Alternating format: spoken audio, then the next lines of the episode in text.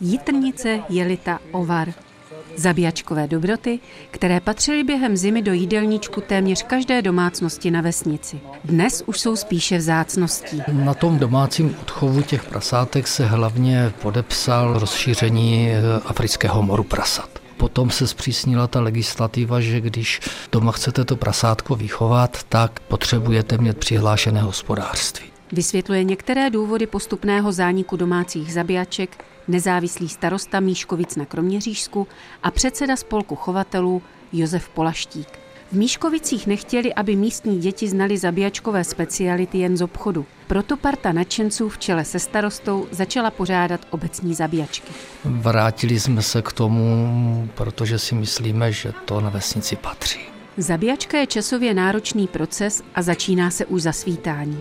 Zpracování masa má jasně daný harmonogram, kterého se každý řezník drží. Odvíjí se to od toho vykrvení prasátka, pak ho rozeberete na části, z kterých se potom dělají zabíjačkové speciality, což je tlačenka, jitrníčky a potom vlastně jelítka. První se dělá tlačenka, protože do toho dáváte to nejlepší vlastně z toho, co uvaříte v tom kotle.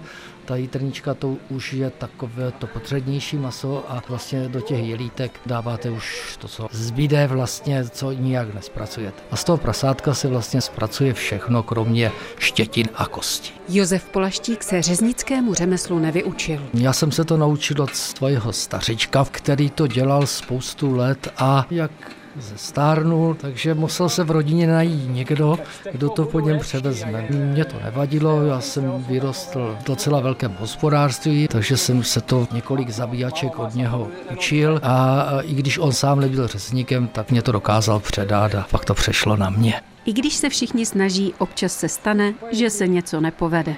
Nám se třeba při té naší zabíjačce podařilo to, že u kotlů nám stáli chlapci z města, kteří vlastně byli poprvé na zabíjačce, takže nám většina jitrníček se rozvařila v kotle popraskala. Zabíjačky nikdy nebyly jen o dobrém jídle.